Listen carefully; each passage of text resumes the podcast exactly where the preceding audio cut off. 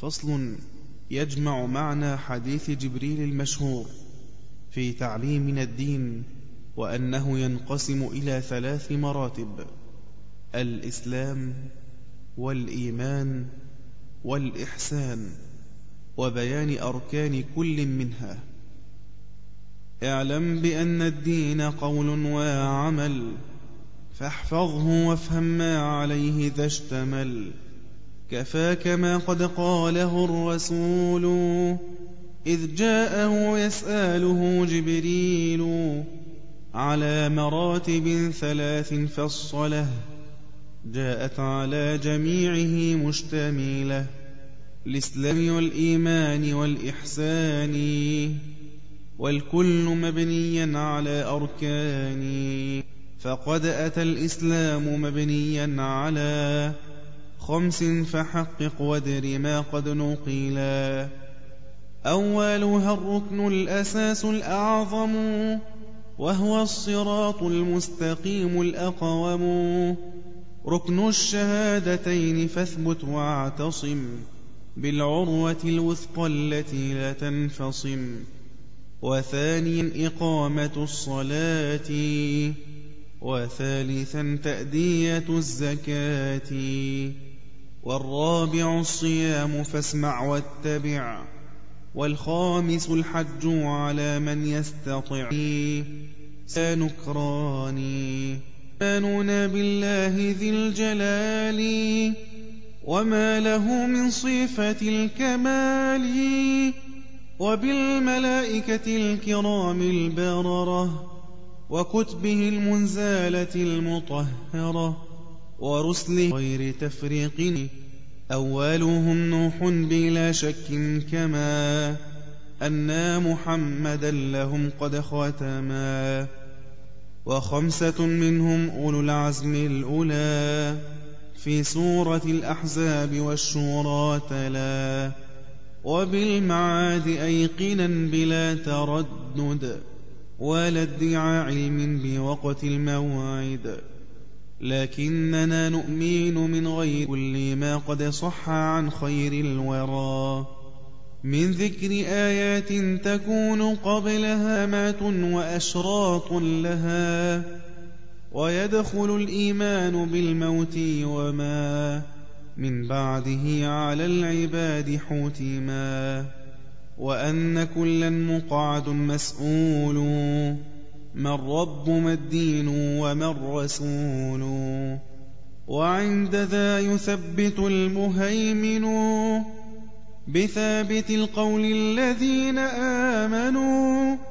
ويوقن المرتاب عند ذلك بأن ما موريده المهالك. وباللقاء والبعث والنشور. وبقيامنا من القبور. غرلا حفاة كجراد منتشر يقول ذو الكفران ذا يوم عسر. ويجمع الخلق ليوم الفصل جميعهم علويهم والسفلي في موقف يجل فيه الخطب ويعظم الهول به والكرب. وأحضروا للعرض والحساب وانقاطعت علائق الأنساب وارتاكمت سحائب الأهوال وانعاجم البليغ في المقال وعانت الوجوه للقيوم واقتص من ذي الظلم للمظلوم وساوت الملوك للأجناد وجيء بالكتاب والأشهاد وشاهدت الأعضاء والجوارح وبادت السوءات والفضائح وابتليت هنالك السرائر وانكشف المخفي في الضمائر ونشرت صحائف الأعمال تؤخذ باليمين والشمال. طوبى لمن يأخذ باليمين. كتابه بشرى بحور عين.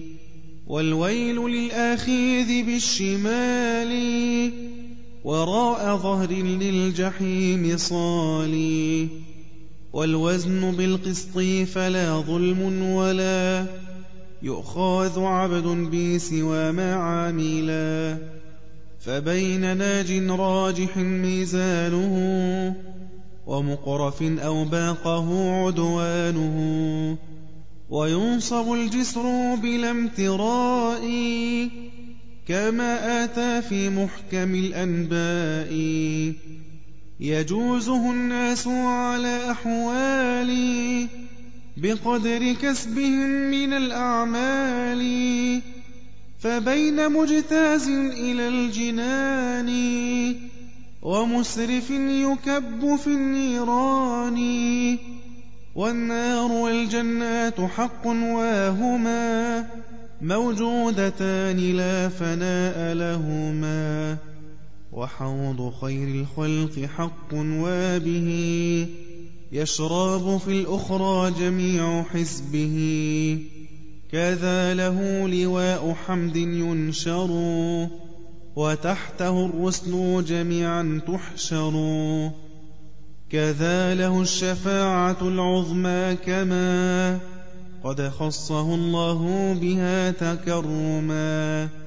من بعد إذن الله لا كما يرى كل قبوري على الله افترى. يشفع أولا إلى الرحمن في فصل القضاء بين أهل الموقف. من بعد أن يطلبها الناس إلى كل أولي العزم الهداة الفضلاء وثانيا يشفع في استفتاح دار النعيم لأولي الفلاح. هذا وهاتان الشفاعتان. قد خصتا به بلا نكران. وثالثا يشفع في أقوام. ماتوا على دين الهدى الإسلامي وأوبقتهم كثرة الآثام. فأدخلوا النار بذا الإجرام أن يخرجوا منها إلى الجنان بفضل رب العرش ذي الإحسان. وبعده يشفع كل مرسل وكل عبد ذي صلاح وولي ويخرج الله من النيران. جميع من مات على الإيمان. في نهر الحياة يطرحون فحما فيحيون وينبتون. كأنما ينبت في هيئاته حب حميل السيل في حافاته. والسادس الإيمان بالأقدار.